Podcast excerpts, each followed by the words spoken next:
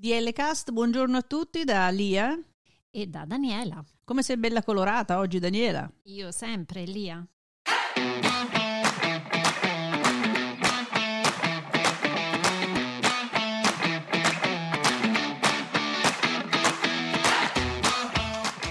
DL Cast è proprio un altro podcast.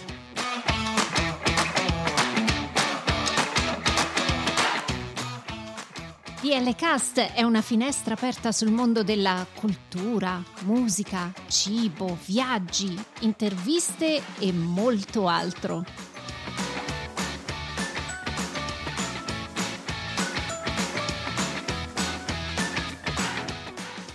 Siamo Daniela e Lia e vi auguriamo un buon ascolto.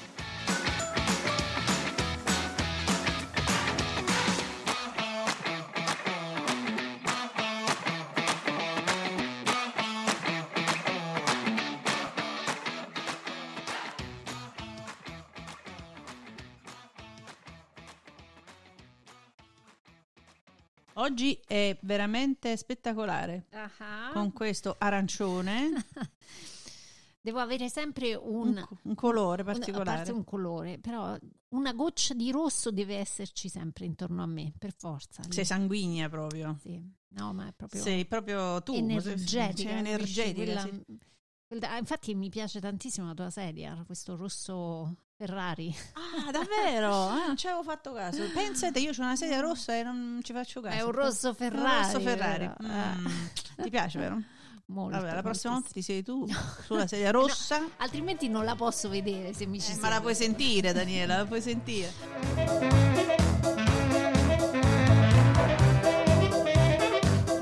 Oggi parliamo dei colori, ma perché? Perché ci abbiamo ancora quella cosa in mente, no Daniela? Sì, ti ricordi quando abbiamo fatto quell'episodio sui capelli e avevamo menzionato appunto il colore rosso tiziano dei capelli, quindi noi siamo andate un po' come dire, in fibrillazione sul fatto che non avevamo ancora fatto questa ricerca su, su, questo colore. Io pensavo che fosse rosso, insomma è famoso per il suo colore, il tiziano è famoso per il suo colore rosso. E invece non è rosso? Eh non lo so, io penso eh. di sì. Attorno ad un colore c'è storia, Daniela, eh? c'è lavoro, c'è arte, c'è psicologia, c'è salute.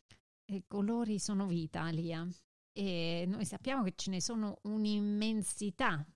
Sì. Quindi quelle persone che vedono solo bianco e nero, poverine, mi fanno anche un po' pena. Perché... Ecco. Ma no, al di là della, del, della malattia, eh, che mm, rispetto certo. e anzi, però ci sono delle persone che veramente ti dicono o è bianco o è nero. Ma no, mm. ma ci sono tante belle sfaccettature in mezzo. Ma de, quindi il colore. colore dell'ira è il nero? Il colore dell'ira, non lo so. Ah, non lo so. Nero. È vero. Una domanda. tu, tu, ti stai riferendo ai colori delle, delle squadre, vero? Eh beh, eh beh. Eh. bianco-nero. Eh. eh. va bene, eh, va bene. Senti, però guarda, secondo me noi dovremmo direttamente eh, chiamare la nostra ospite perché attraverso la nostra ospite noi facciamo tutte le nostre belle domandine. E che ospite? Mm, sì, di, di pieno rispetto, una storica dell'arte e una nostra cara amica. Quindi coloriamo ancora di più la nostra vita collegandoci con Sabrina Cavallari Biancardi.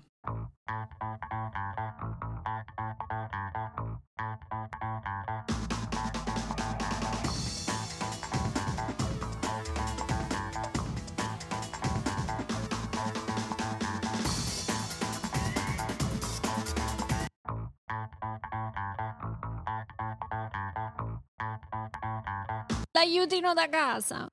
A quanto pare Sabrina c'ha lo stesso problema nostro. È un problema, un problema mondiale, secondo me. Tutti quanti abbiamo lo stesso. Sabrina, ma io ti vedo in tutta la tua bellezza. Sì, specialmente eh, sì. con quella bellissima maglia rappresentativa. Detroit, bellissima. Questa è una foto che devi fare, Daniela. Proprio questa, la devi rappresentare assolutamente perché aspetta, è fantastica. C'è scritto I have people in Detroit. Oh my oh, god! Attenzione! Ma do, dove l'hai presa questa maglietta? Dove l'hai presa? L'hai eh, comprata qua? Di...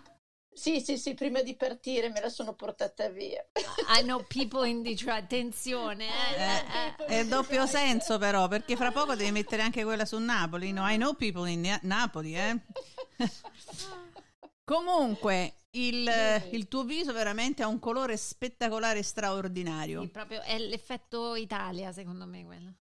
Tu forse non te ne sei resa conto, ma già sei in registrazione, per cui lasciamo andare. Ah, abbiamo già ma... iniziato. Dirmelo, mi sa che cosa ti dicevo di strano. No, no, no, a noi piacciono le cose strane. Oddio, Lia in particolare, perché lo fa spesso. Eh. Sì, io all'improvviso faccio applasto il bottone Sghizza, sghizza, il bottone. Sghizza il bottone, brava. E, e, quindi vengono fuori un po' di cose che poi collaboriamo e pubblichiamo uh, puntualmente perché ci piace.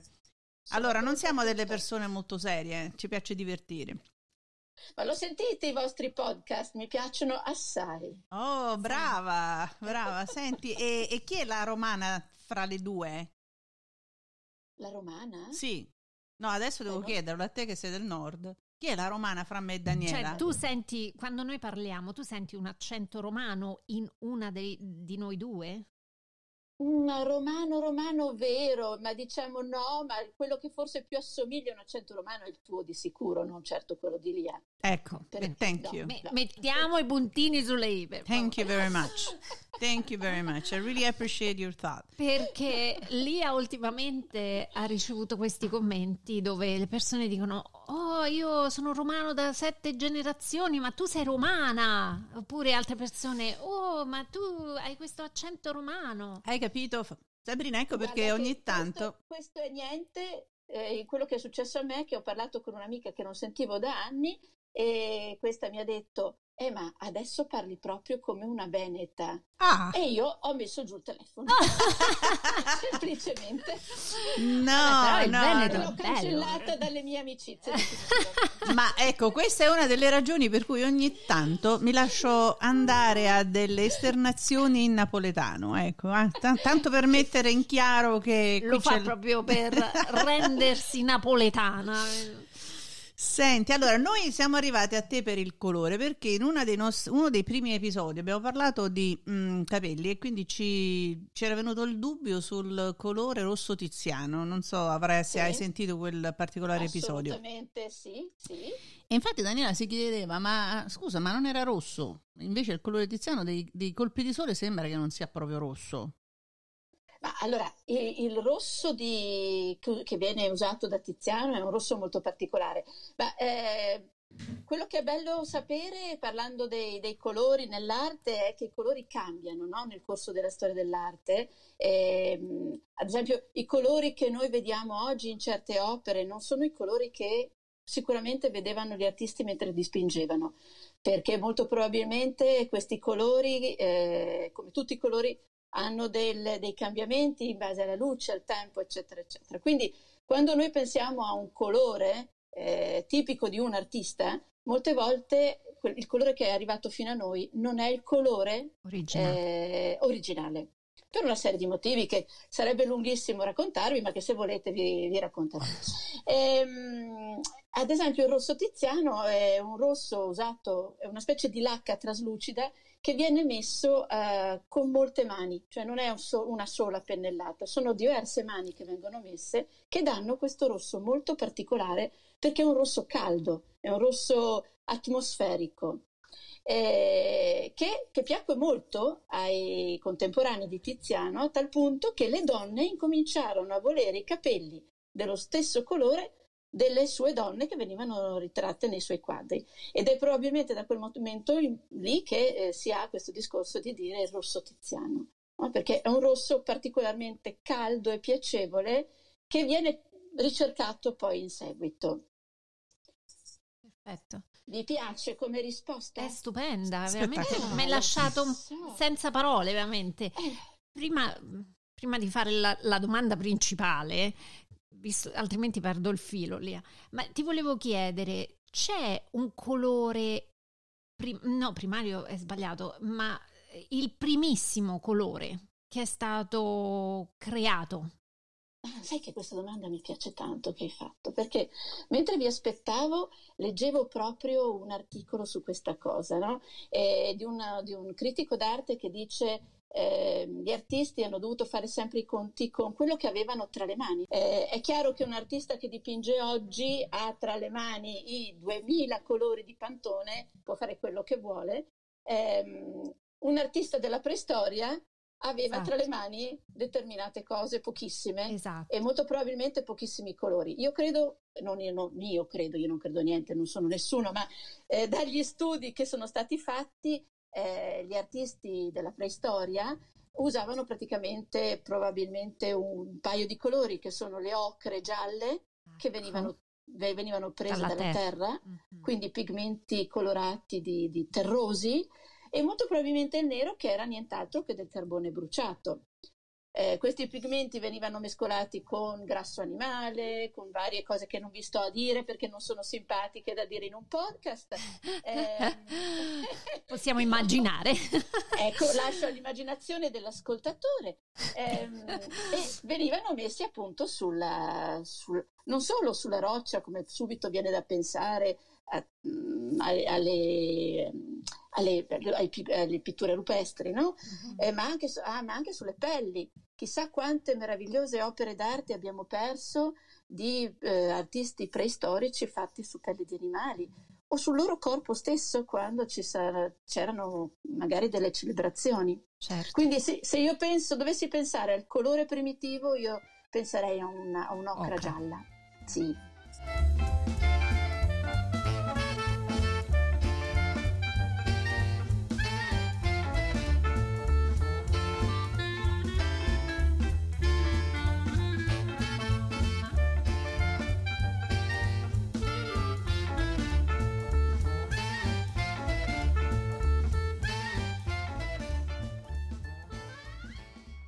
La domanda principale a cui si riferiva Daniela eh, era quella. Mi, mi, mi spaventate No, no, è che abbia... siamo, siamo, in... no, siamo partite in quinta, però senza no. fare la pre... prefasi, la, diciamo, la, la, l'introduzione. L'introduzione, ecco. che sai, poi facciamo il taglia e incolla, lo sai. Eh, comunque, um, Sabrina, Dì. noi siamo qui, tu sei lì, ma ci parli un po' di te? Oh, di me? Eh certo. Di me? No, Voglio sapere, vogliamo sapere di te, da dove vieni, cosa fai, cosa chi pensi, sei? chi sei? cosa, vi, cosa, vi, devo raccontare ragazze di me? Sono diventata una, una agricoltrice diretta, faccio olio sulle colline ugane. Ma dai! che bella passione! Eh, sì, sì, sì, eh, coltivo il mio orto e, e, coltivo la passione di scappare prima o poi dalle colline ugane perché molto probabilmente fra un po' non ne potrò più. Però per il momento è molto bello, tutto molto carino. Eh, Noi sappiamo che tu... Sono eh. una storica dell'arte, eh, senza lavoro come tanti storici dell'arte. e, e niente, ho collaborato qua e là con persone carine come voi, ma anche in altre parti del mondo, in Francia, eccetera. E, adesso vi dico, sono in un momento di, di ripensamento della vita. Che vuoi dire? Che sei ah, in grow condition? So, sto, sto, cercando di trovare una mia strada, direi che alla mia veneranda età sarebbe ora, ma mi piacerebbe fare qualcosa di, qualcosa di nuovo, qualcosa di diverso. Ma sì, e... dai. Sì, sì, perché fare, olive, cioè fare l'olio va bene, ma...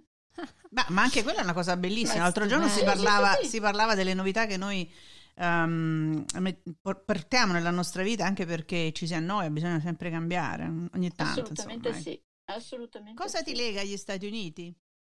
Ah, una nostalgia incredibile, ragazze, è proprio vero. È la stessa cosa che, che succede in quel film eh, dove il tizio arriva nel nord e piange perché è andato nel nord e poi piange perché quando parte. E Detroit per me è, sempre, è stato così. Sono partita da, dalla Francia dicendo che oddio era la cosa più terribile che poteva succedere e eh. sono ripartita da Detroit eh, in lacrime lasciando lì penso il più grosso nucleo di amici che io mi sia mai fatto nella mia vita. Oh. Sabrina, tu mi puoi capire, pensa che quando uh, i miei amici a Napoli hanno saputo che io mh, mm, sarei venuta a Detroit, erano molto preoccupati. Ho detto, ma come vai a Detroit? Quella città è violenta. Eh sì, assolutamente. La prima cosa che la gente dice e pensa. Eh sì. E, e si conosce poco. Brava. Eh sì. Quindi storica dell'arte. storica dell'arte. In fase di, di cambiamento. In, in fase di, di, cambiamento, con qualche sogno nel cassetto che prima o poi cercherò di tirare fuori. E... Vuoi un aiuto? Volentieri. Guarda, lì ha le chiavi per tutti i cassetti, eh? Se hai bisogno, vuoi. lei... Ma ma anche, Lei schiava. ma anche un grimaldello se non hai più la chiave. Lo, sono pronta anche a aprirlo, distruggerlo sto cassetto. Ma certo, ma certo. Ma eh, senti, tu comunque volontà ne hai, sei bravissima, ti conosciamo, sei di, di, una cultura eccezionale, quindi sicuramente questo cassetto sta aspettando te soltanto proprio che lo apri e tiri fuori. Sì, è lì che aspetta. Allora, stavamo parlando dei colori, quindi abbiamo parlato, la prima cosa che ti abbiamo chiesto proprio infatti era questo colore tiziano, perché era, ci aveva incuriosito, no? E penso che, mm-hmm. abbia chiarito. Sì. La prossima domanda eh, la prossima domanda sono molto impreparata, eh, quindi aspetta che te la Beh, prendo. Potreste, potreste, fare, potreste, fare, come Mazzullo, eh, eh, fatti una domanda e datti una risposta. È brava, infatti. Anche quella è bella, eh. Allora, tra le domande avevamo eh, scritto eh, che cosa rappresentano per un artista, quindi sempre una tua opinione ovviamente, ehm, e se possono essere eh, la, la, raffigurazione del periodo, che in un certo senso hai già risposto a questa domanda perché hai parlato appunto quando della preistoria e di come i colori siano cambiati. Oggigiorno sicuramente l'accesso all'infinità di colori, tonalità di colori, sì. da una situazione sì. sicuramente diversa. Assolutamente sì, sì. Eh, ti dico, gli artisti hanno dovuto sempre fare i conti con quello che avevano tra le mani, chiaramente eh, nel corso dei secoli le conoscenze sono cambiate, le possibilità sono cambiate, quindi la gamma di colori che si è aperta agli, agli artisti, che non dimentichiamolo, erano dei veri e propri artigiani, eh, quindi grosso, il grosso lavoro di un artista, una grossa parte del tempo di un artista nelle epoche passate era proprio costruire i suoi colori. Adesso gli artisti aprono i tubetti o nella migliore delle ipotesi fanno qualche misculino ma poca roba e si ritrovano appunto, dicevamo, questa gamma incredibile, questi colori brillanti, vivaci, no? e, ehm, e, invece nel, anche solo se pensiamo ad artisti come, come Giotto, artisti come Leonardo da Vinci, passavano la gran parte del tempo a costruirsi i loro colori, a mescolarli, a, a cercare delle tonalità il più possibile vicine a quello che loro volevano dire. Perché poi eh, c'è da pensare questo, il colore ehm, il colore per l'artista che cosa rappresenta. Fino a che la pittura è stata rappresentazione della realtà, chiaramente la ricerca del colore andava nella direzione dell'essere più vicino possibile alla, mh, alla realtà. Quindi un cielo per Giotto doveva essere il blu che lui aveva in mente dovesse essere quel cielo. Il cielo per un Leonardo da Vinci doveva dare questo senso di lontananza, queste sfumature, quindi questi azzurri particolarissimi. I colori per gli impressionisti o addirittura per gli espressionisti erano tutt'altra cosa. E qui rientriamo nel discorso del colore visto non solo come realtà ma come sentimento. Quindi un colore di Van Gogh non è certo un, lo stesso colore pensato da Giotto, per farvi un'idea, no? Senti, e, e, qual era il, il, colore più difficile da realizzare? Perché c'era anche una, un certo approvvigionamento del materiale per la produzione del colore, per esempio l'azzurro, no? Come dicevi tu. Oh, ci sono, ci sono colori che sono difficilissimi da realizzare e, e siccome io vi aspettavo, eh, vi aspettavo al varco, eh, mi sono, mi sono, perché non possiamo, non so, a meno che voi non abbiate a disposizione quelle 10 ore di podcast, non posso. Ci possiamo ripetere, non ti preoccupare. Sì, no, infatti, mm, sta dando un'idea, Sabrina. non abbiamo, non posso parlarvi di tutti i colori, che sono tantissimi, neanche se ci fermiamo a quelli che ne so del Rinascimento. I colori eh, sono in genere difficili da produrre, sono cari, ecco pensiamo quello. soltanto al blu no? al blu che veniva fatto con i lapislazzuli, ecco. quindi eh, costosissimi, difficili da ritrovare i materiali. Uno dei colori che ha una storia, una delle storie più simpatiche è il giallo invece, no? perché il giallo, appunto parlando, parlando delle ocre naturali, queste ocre naturali, per quanto belle e interessanti, sono smorte, hanno dei colori abbastanza no, smortino. E eh, quindi l'artista nel corso del, dei secoli cerca dei gialli sempre più brillanti. E questi gialli, ad esempio, già all'epoca degli egizi, vengono fatti dei gialli che sono già più importanti dell'ocra e che vengono addirittura tratti dal piombo e dal mercurio. Questi colori si evolvono, si evolvono, non posso raccontarvi nei dettagli tutta la, la, la storia, fino ad arrivare ad esempio al tempo di Van Gogh ad essere un colore pericolosissimo, eh, con all'interno dei pigmenti altamente tossici oh, wow. che eh, provocano addirittura dei problemi agli stessi artisti, wow. ma con queste intensità meravigliose.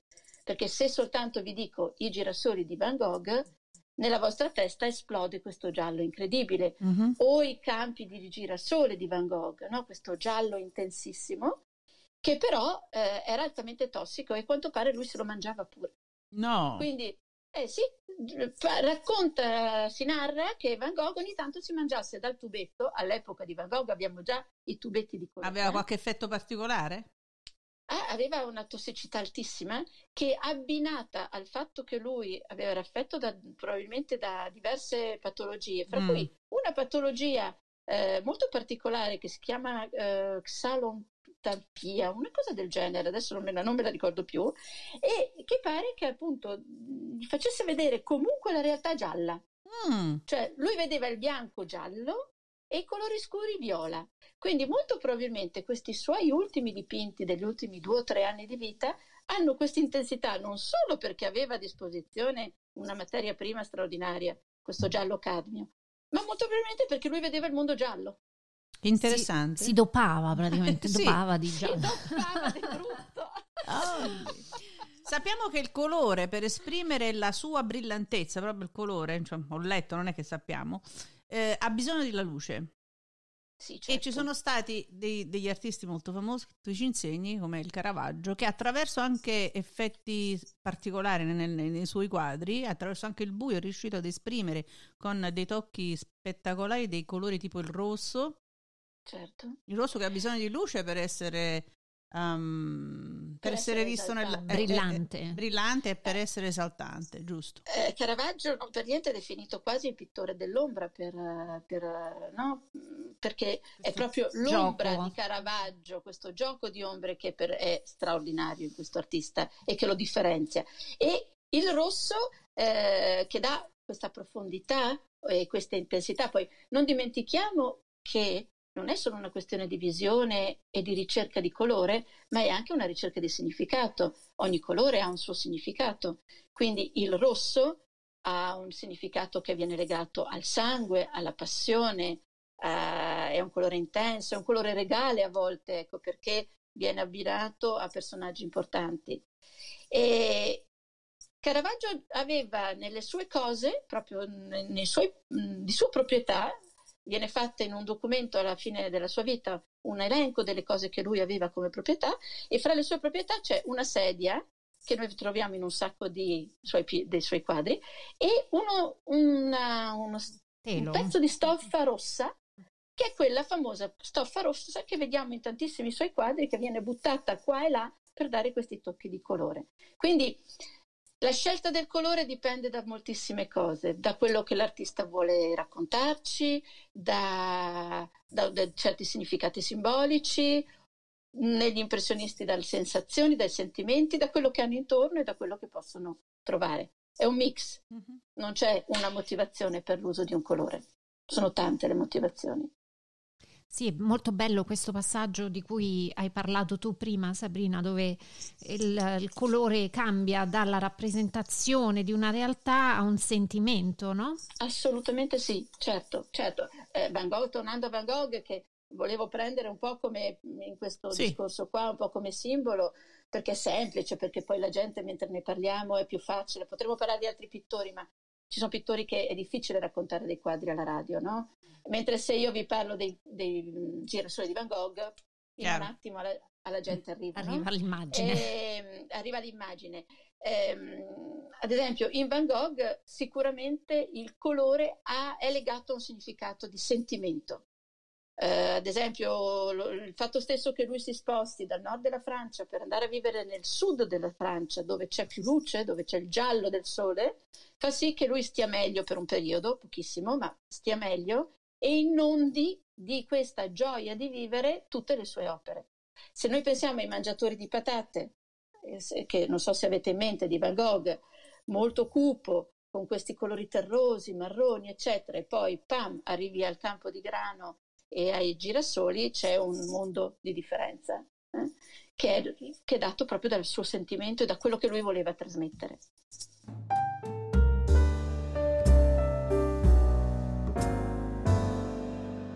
Stavo proprio um, leggendo appunto uh, sul significato dei colori e uh, del, dell'effetto che fa di benessere solamente sul corpo. Quindi parlando uh, tu di Van Gogh che va al sud della Francia alla ricerca di, di questo calore particolare, questo col- calore e colore particolare, quindi praticamente non fa che affermare poi quello che lui ha rappresentato attraverso questi, per esempio, girasoli, no? che sono spettacolari. Quella luce, che quelle... e che stanno cambiando. Tornando al discorso della qualità del colore che viene usato, purtroppo si è scoperto che i pigmenti del giallo utilizzato da, da Van Gogh è destinato a cambiare, è destinato a perdersi. Oh. Molto probabilmente i quadri che lui dipingeva erano ancora più gialli, era un giallo ancora più vivace e adesso noi percepiamo un giallo un po' più spento, destinato a diventare sempre più spento, perché sta virando sul marrone. E, e la cosa curiosa è che è sensibile alla luce, quindi per forza di cose sarà sempre destinato a peggiorare, ma la luce a LED di cui si pensava che fosse una grande invenzione per proteggere i quadri, questo giallo cadmio è invece ancora più sensibile alla luce LED oh. e quindi si sta deteriorando a una velocità pazzesca. E non quindi si può fare nulla. Non si può fare niente perché se si cercasse di intervenire sul cambiamento dei pigmenti colorati si perderebbe il quadro. E quindi dobbiamo pensare soltanto di godercelo ancora un po'. Finché è giallo. Perché finché giallo perché diventeranno molto probabilmente molto marroni a meno che non si trovi la soluzione. Interessante. Beh, è anche affascinante il pensiero del, dell'appassimento del fiore con il passare sì, del tempo, come quasi una morte diciamo spontanea. Così, della... Diciamo così, è un peccato per le future generazioni certo. che avranno o dovranno basarsi chiaramente solo su stampe e ricre- cose ricreate, perché l'originale certo non avrà l'intensità che ci voleva regalare Van Gogh. Quindi dicevi prima, dicevi prima che è difficile replicare il modo con cui, oppure magari sono cambiate le tecniche, di riprodurre i colori che si facevano, si producevano nel Rinascimento, giusto? Assolutamente sì. Quindi sono eh, colori sintetici? Adesso nel, nel 1800 c'è stata chiaramente un'esplosione della chimica, certo. no? eh, non solo per i colori dei pittori, ma un po' per tutto. I pittori ne hanno tratto un enorme beneficio perché con questo avvento della chimica c'è stata questa esplosione di colori, questa scelta infinita eh, di, di, variazioni con nomi incredibili che, che non c'erano. Eh, più andiamo indietro, più era difficile farli e adesso penso che addirittura per farvi, eh, per farvi pensare che c'è un giallo che si chiama il giallo, c'era un giallo non c'è più, perché appunto i gialli venivano da, questi, da questo piombo. Eh, c'è anche un giallo che si chiama giallo di Napoli, che veniva fatto appunto con dei minerali raccolti alle falde del Vesuvio. E infatti pensavo a questa cosa, la particolarità della terra, soprattutto lì c'è nella... Il giallo, c'è il giallo Napoli, sì, e, ma soprattutto, c'era soprattutto il giallo indiano, che è una storia meravigliosa, che è un giallo che incomincia appunto, un colore giallo che incomincia a venire dall'India e su cui gli artisti si buttano perché ha questa intensità nuova, questa, questa luce che, a cui non erano abituati, che ha un odore strano, e alla fine chissà di cosa è fatto, ma di caso sarà fatto e fu scoperto che veniva prodotto in India facendo mangiare alle povere mucche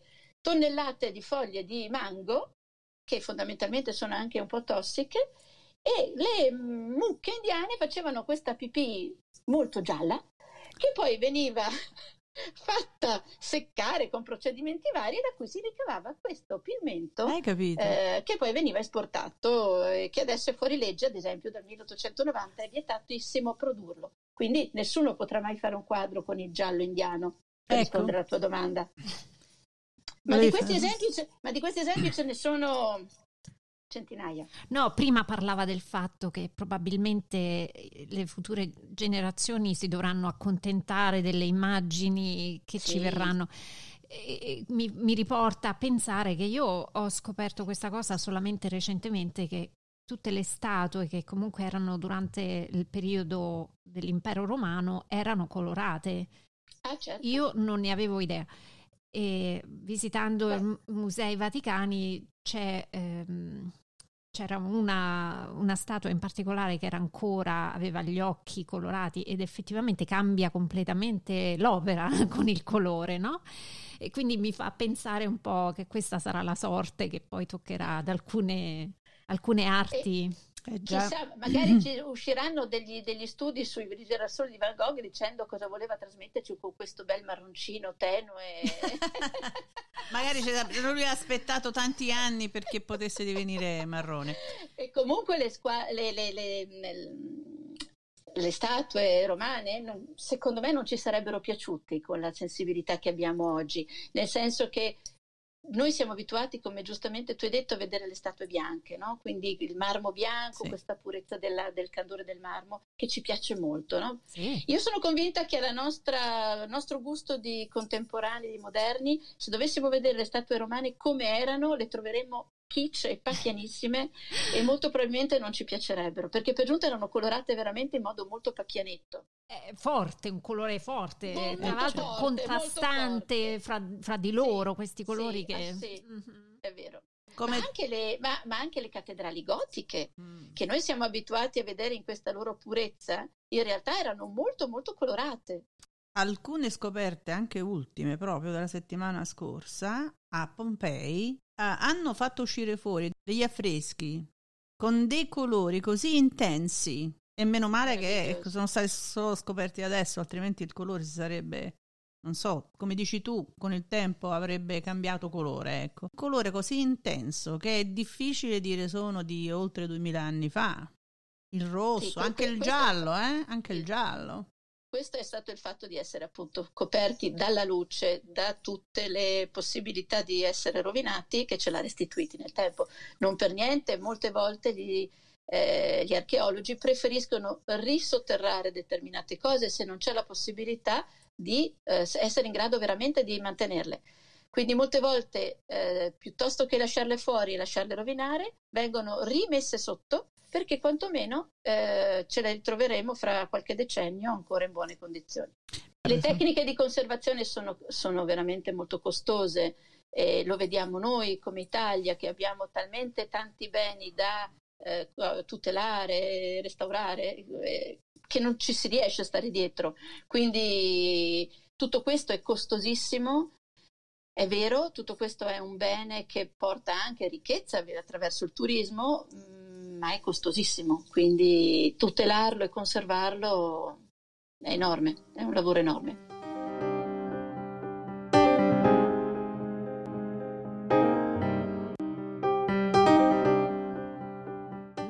sempre parlando dei colori nella storia, se c'era, mi sembra di capire che il rosso ha un'importanza forte, predominante, perché sembra che sia stato usato, adesso mi è ricordato questa cosa di, di di Pompei, Anche cioè il rosso, rosso pompeiano, sì. il, rosso, tiziano, che, il rosso... rosso pompeiano che pare fosse giallo. Ah, ecco. Stanno, stanno, venendo fuori degli studi che sembra che non fosse rosso ma fosse giallo ecco. invece ecco. sia virato al rosso. Ah, ecco, Quindi vedi, vedi la trasformazione il giallo di Napoli.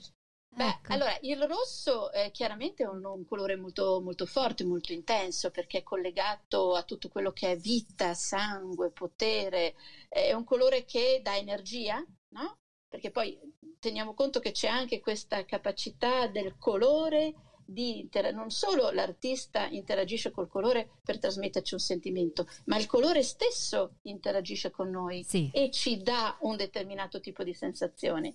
Quindi, ad esempio, il rosso è sicuramente un, un colore che dà energia, che provoca passione, eh, che, non, che, non, lascia indifferenti. Mm? Non è impossibile stare indifferenti davanti a un rosso. E quindi, eh, ad esempio, tu Daniela, quando pensi a un quadro chiudi gli occhi e pensa a un quadro che ha del rosso, cosa ti viene in mente? Chiudo gli occhi e penso a un quadro, quadro rosso, eh? eh? Un quadro che ha del rosso. Eh, io Caravaggio, ma forse perché ne stavamo parlando adesso con questo drappo.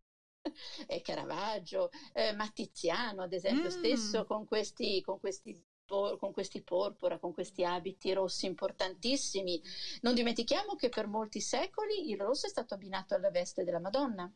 La, ecco. la Madonna aveva la veste rossa con un manto blu, quindi eh, non solo la passione, se vuoi, terrena, non solo il potere terreno, ma anche il potere divino è rappresentato attraverso il rosso. Quindi questo rosso ha un'importanza nel corso dei secoli enorme. Nella concezione nessuna... moderna è anche considerato un colore molto aggressivo. Molto aggressivo, certo, sì. È una rappresentazione un po' opposta a quella che poi si possa immaginare in quello che dicevi tu, no Sabrina? La Madonna, perché la Madonna sì. rappresenta la pienezza della grazia e poi anche dal punto di vista anche commerciale nel marketing viene proprio usato come colore per uh, Aggredire, aggredire solo, proprio con l'informazione. Il colore, mm. il colore del Natale. Il Natale rosso, per se vuoi, per una questione che è abbinato alla divinità, alla nascita di Gesù, e quindi ci sta con il Natale, ma il Natale è rosso anche perché è estremamente commerciale come colore. Ecco. È un colore che ti invita a comprare, è un colore che ti dà gioia, eccetera. Quindi il Natale è rosso. No? È vero. Qual è l'artista che ti ha ispirato di più? I, ispirato in che senso? Sei una storica dell'arte, no? Però c'è qualcosa che ti ha spinto, un artista che ti ha proprio abbagliato, ha detto ah, io voglio studiare questo? Ma allora io sono una, una, settecentista, quindi se vuoi sono meno legata ad artisti più contemporanei che si, che, di cui si parla in, questi, in questo periodo o che si conoscono di più. Però ecco, se devo essere sincera, forse proprio perché ad esempio io ho studiato il, uh, un periodo in cui Tiziano era un artista molto seguito, molto amato e legato molto al colore, eh, forse, forse, se dovessi scegliere fra tutti gli artisti te, sceglierei Tiziano. E, eh, e questa importanza del colore rispetto ad esempio al disegno, rispetto a Michelangelo, no? dove tutto si basa sulle linee, anche sul colore, ma il centro dell'arte di Michelangelo è il disegno e la linea, il centro dell'arte di Tiziano invece è proprio il colore. Mm. Questa, eh, questo us- uso del colore completamente nuovo, diverso, eh, rivoluzionario per un certo verso, eh, e il Tiziano anziano, le ultime opere di Tiziano, credo che siano di una modernità incredibile che si avvicinano quasi agli impressionisti, nel senso che Tiziano incomincia da anziano a dipingere a tocchi di colore e eh, non finire le sue opere volutamente per lasciare questa sensazione di non finito, di non, che è rivoluzionaria nell'arte. E quindi per me io voto, voto Tiziano. Eh, è un po' il carattere di Sabrina, no? ecco, col cassetto chiuso, diciamocela tutta, col no? Cassetto chiuso. Eh.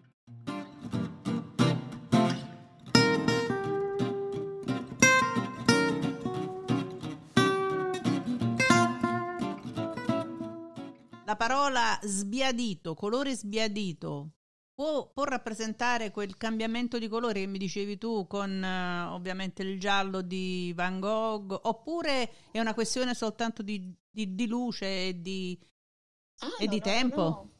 No, no, no, il colore sbiadito. Se tu, io, ad esempio, tu hai detto colore sbiadito e nella mia testa è arrivato il cubismo. Eccolo là. Sen- e voilà. Eh, nel senso che ad esempio i, i, cubisti usano dei colori che potremmo definire sbiaditi, che sono colori terrosi, poco, poco importanti, che non ti colpiscono alla prima, prima vista, ma volutamente, no? perché nel cubismo invece quello che deve essere importante è la forma, eh? mm. la forma dell'oggetto che viene rappresentato e come viene rappresentato. Quindi non c'è una grossa importanza del colore, ma la forma. Eh, ma la forma. Quindi usano questi colori che possiamo definire sbiaditi. Forse se mi sente un qualche esperto di storia dell'arte, ragazze, siete pronte ad avere delle denunce? no, vabbè. È l'artista, no. Più, l'artista più rappresentativo del cubismo? Per i colori sbiaditi? Mm-hmm, sì, infatti. Beh, sì, beh, sicuramente l'artista più rappresentativo è Picasso, mm. che però, come ben sai, ha eh, tantissimi momenti no, nella sua vita. È, quindi il cubismo è uno dei momenti eh, di, Picasso. di Picasso ed è uno dei tanti modi di rappresentare l'arte di Picasso che però nel corso della sua vita cambia e con lui cambiano i colori, quindi se noi abbiamo in mente dei quadri del periodo puro cubista, cubista sono appunto un po' terrosi, hanno questi colori, pensiamo invece al periodo blu, pensiamo al periodo rosa, pensiamo ad altri periodi, eh, è un'esplosione di colori incredibile. Quindi Picasso ha, ha di tu, c'è di tutto, c'è veramente di tutto, come ad esempio c'è di tutto nei futuristi, mm. che sono, se vuoi, delle eh, incredibili in questa scelta di colori e forme. Anche loro straordinari nell'utilizzo del colore. Abbiamo scoperto tante cose oggi, dai. E siamo e soltanto vita. all'inizio. C'è, il, c'è, lo studio proprio del colore anche come, come in psicologia, no?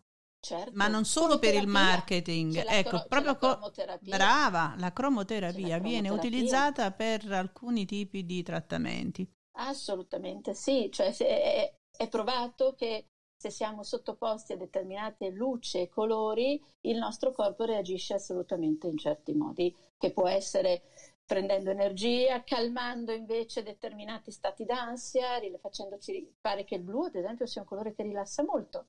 Quindi tutto quello che è blu ci fa concentrare, ci fa rilassare. Chissà perché, probabilmente anche quando guardiamo il mare abbiamo queste ecco. sensazioni. Ecco certo. perché è dato probabilmente dal colore blu. Certo, certo. E, ma non solo, ma in grossa parte il colore blu, guardare un cielo azzurro ci fa, ci fa stare bene, ci fa rilassare. Se ti dico tramonto? Eh, anche beh, il tramonto invece pensa a tutti i colori caldi che vanno dal giallo, rosso, arancio anche quelli sono colori che sicuramente danno un senso di benessere.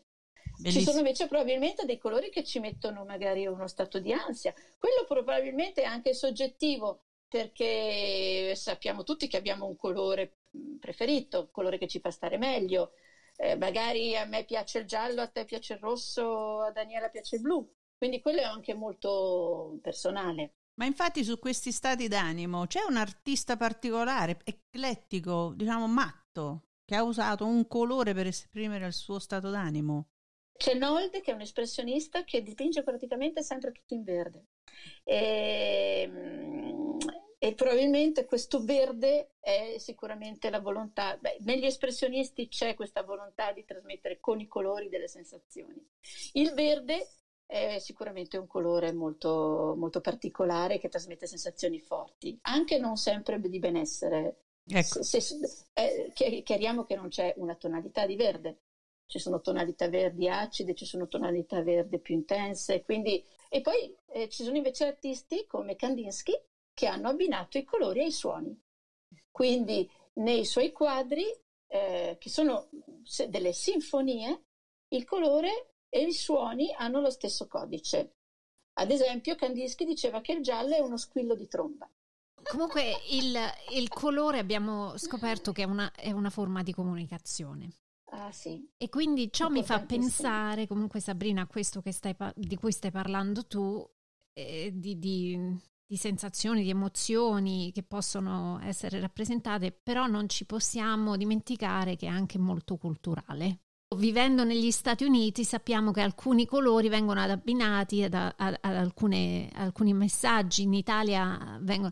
Insomma, alcuni sono internazionali, ah. ma al, alcuni ah. messaggi di colore sono culturali. Eh, pensa, sol- pensa, soltanto al bianco. Esatto, io infatti stavo bianco, andando là. Mm-hmm. Il bianco per noi rappresenta dei momenti di passaggio, quindi il matrimonio, le mm-hmm. cresimi, le Purezza, comunioni. Sì, sì. Uh-huh. In Oriente è il colore della, è con colore funebre. Sì, infatti, quindi il colore come no, no, forma di comunicazione, no? E quindi... in, ogni, in ogni periodo e in, in culture diverse uh-huh. i mm-hmm. colori hanno significati diversi. diversi. Mm. Ad esempio, anche sempre tornando al giallo, eh, molte volte viene abbinato, ad esempio, al giallo abbinato all'invidia, quindi non sempre ha connotazioni positive mentre per altre culture, come ad esempio in Spagna, è assolutamente positivo, infatti hanno la bandiera nazionale che è gialla. Mm. Eh, il, il, bianco, come dicevamo, per le culture orientali ha determinati significati che può essere dalla purezza al, al significato del passaggio della morte. Sì. Quindi eh, nel corso sia dei secoli che delle culture i colori hanno significati diversi, vengono visti significati diversi. Sì, ad esempio il rosso.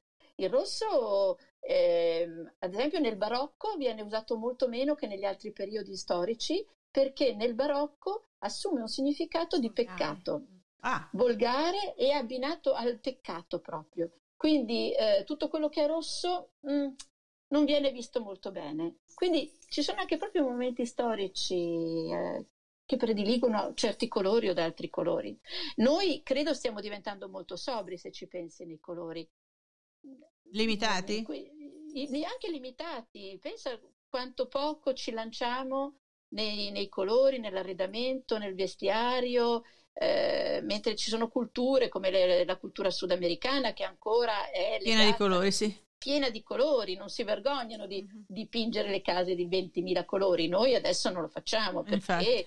siamo molto sobri, va il grigio. Va non c'è market, non... dicono, non c'è market. Perché la gente non compra, perché la gente è spaventata forse da quello che è troppo colorato. È, cioè, è, un, mom- è un, è un momento, momento, è una moda. Eh certo, è dettato dalla moda, da, ah. da tante cose. Sì. E Sabrina, il tuo colore preferito? Non nell'arte, ma in generale. Ah, sai che non, non, saprei. Non saprei, però forse il rosa. Ah, rosa. Forse il rosa. Ma credo che sia una questione legata mm, alla mia mamma. La mia mamma nell'ultima parte della sua vita si vestiva sempre di rosa, mm. nonostante fosse un colore che non aveva mai usato prima. E invece negli ultimi anni della sua vita, proprio quando era molto malata, quando stava poco bene, si vestiva tutta di rosa. Eh, e quindi quando lei è partita, questo rosa, io ho i cassetti pieni di cose sue rosa e diciamo che Forse è il mio colore preferito per quello. Bello. Ecco, bellissimo. Allora, senti, noi... Ma no, Lia, ti devo chiedere anche a te qual è il tuo colore preferito. Oddio, il mio colore favorito? Azzurro. Azzurro, bello. Azzurro. Ero indecisa, eh? ero indecisa tra l'azzurro e il rosa. Sono due sì, colori sì. No, il rosa forse non tanto. Il rosa mi. Ma mi... ti dico, il rosa ha sicuramente una valenza psicologica. Sì, è molto me. psicologica perché da bambina devi lottare contro un, un, gruppo di cinque maschietti fratelli. Quindi, diciamo, mi è stato proprio tolto dalla visione, diciamo, dell'essere delicata rosa. Azzurro forte, combattiva, perché mi ricorda, mi ricorda tanto, mi ricorda la mia città, il mare, il cielo e il colore della maglia della scuola del cuore, i miei occhi, quelli di mio padre, quelli, insomma il, l'azzurro. Bello, bello. Beh, Daniele invece abbiamo detto che è rosso. Sì, sì, sì, rosso. Il rosso corallo. Rosso corallo è preferibilmente, però tutto ciò che è rosso. Ho avuto una fase della mia vita che era molto difficile, dove insomma tutti abbiamo avuto una fase così, e ricordo vivamente di mm, aver detto a mio marito non vedo più i colori. Era come se fossero spariti i colori dalla mia vita. Quindi per me i colori sono molto importanti, mi piacciono tutti. Ecco, in particolare preferisco il rosso, forse anch'io legato alla mamma, perché la mamma piaceva tanto il rosso. Quindi. Però sai Sabrina, adesso lei ha detto a me i colori piacciono tutti. Mi hai, mi hai, mi hai messo un tarlo nel, nel cervello, perché con quella cosa che hai detto prima, hanno paura di utilizzare il colore. Questo è molto profondo. Perché io quando tento di, di prendere una maglietta con più colori, anche mio figlio che ha 28 anni no, troppi colori. Sì, vero, Sono spaventati. Da che cosa? Non capisco. Forse dal, dalle varie sensazioni, non lo so, dai media, non lo so da che cosa, però mi hai fatto, mi hai fatto pensare con quello che hai detto Bisognerebbe prima. Bisognerebbe approfondire questo, questo argomento, però io sono convinta che eh, tendiamo ad andare verso colori sempre più spenti, sempre più scialbini eh, e dove ad esempio nella moda questo nero è imperante, nel senso che tu vai in un negozio e dici voglio qualcosa di elegante e chiaramente ti inondano di nero. Certo. Eh, però è, è, un nero che è veramente molto molto forte da ovunque ne, nell'abbigliamento secondo me sarà che io sono una colorata invece mi esatto. piace comprare roba colorata ma... quindi per concludere per evitare che il giallo diventi troppo marrone il giallo di Van Gogh mm. diventi troppo eh. marrone nel nostro cervello bisogna tenere gli occhi ben aperti e cercare di far entrare tutte le luci e profondità di ogni colore che esiste sì. intorno sì. a noi e ogni tanto magari fare come bimbi e cercare di giocarci con questi colori. che può essere tirare fuori delle matite colorate, che può essere tirare fuori del, de, del materiale da, da, da, toccare, colorato, che ci faccia un attimino risvegliare. Risvegliare anche sensazioni che davamo per spente, magari. Grazie, sei stata fantastica, bellissimo. Grazie a voi. Grazie per il tuo Grazie tempo. a voi, è stato bellissimo. E è stato ci... proprio bello. Ci sentiamo presto.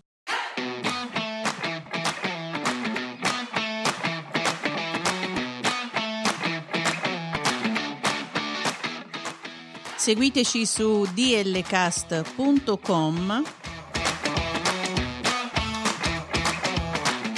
Instagram e Twitter a dlcast2021. Ci trovate anche su Apple Podcast, Amazon Music, Spotify, Google Podcast e TuneIn.